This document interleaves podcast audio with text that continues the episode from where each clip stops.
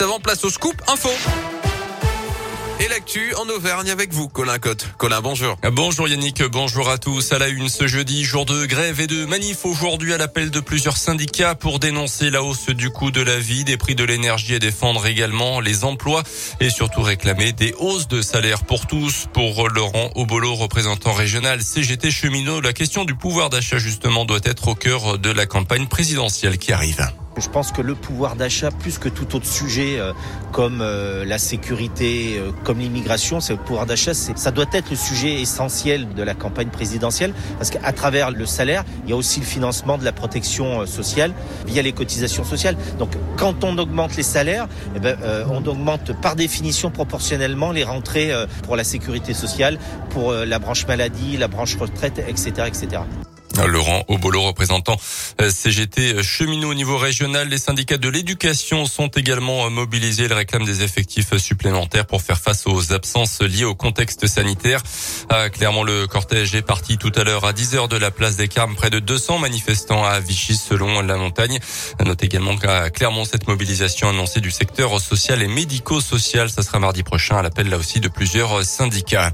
Dans l'actu en Auvergne également, 100 000 euros d'amende requis contre Carrefour six mois de prison avec sursis et 5 000 euros d'amende contre un cadre de l'entreprise euh, qui comparaissait hier devant le tribunal correctionnel pour homicide involontaire et harcèlement moral après le suicide d'une salariée du magasin de Thiers. C'était en avril 2017. Dans une lettre posthume, elle mettait en cause les agissements du manager et ses conditions de travail. Le délibéré du tribunal correctionnel est attendu le 7 février. Des peines d'amende avec sursis là aussi requises contre les gérants d'un élevage de port de Limoise dans l'Allier, épinglé récemment par l'association L214 et les militaires avaient publié sur Internet des images chocs en décembre 2020 et février 2021, puis porté plainte. Le délibéré sera rendu le 6 avril. Il serait à l'origine de 62 000 faux passes sanitaires partout en France. 13 individus ont été interpellés mardi et mercredi dans les régions lyonnaises et parisiennes. L'enquête est partie du signalement de l'ordre des infirmiers de la Loire et d'un médecin de la CPAM portant sur des milliers de passes établies au nom d'un infirmier de la région d'Angers euh, qui a pourtant déclaré n'avoir au contraire jamais effectué de vaccination anti-Covid. Dans l'actu aussi, c'est aujourd'hui que débute le vote pour la primaire populaire, mais parmi les candidats déclarés, seule Christiane Taubira a accepté de reconnaître les résultats de ce scrutin en ligne, regroupant plusieurs personnalités de gauche, un scrutin en ligne qui se déroule jusqu'à dimanche.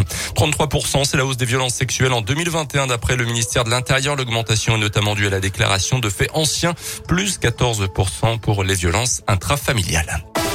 Du tennis, l'Open d'Australie, les demi-finales dames. Ce matin, Ashley Barty affronte l'américaine Madison Keys. L'autre demi-finale opposera l'américaine Danielle Collins à la polonaise Viatek. Merci beaucoup.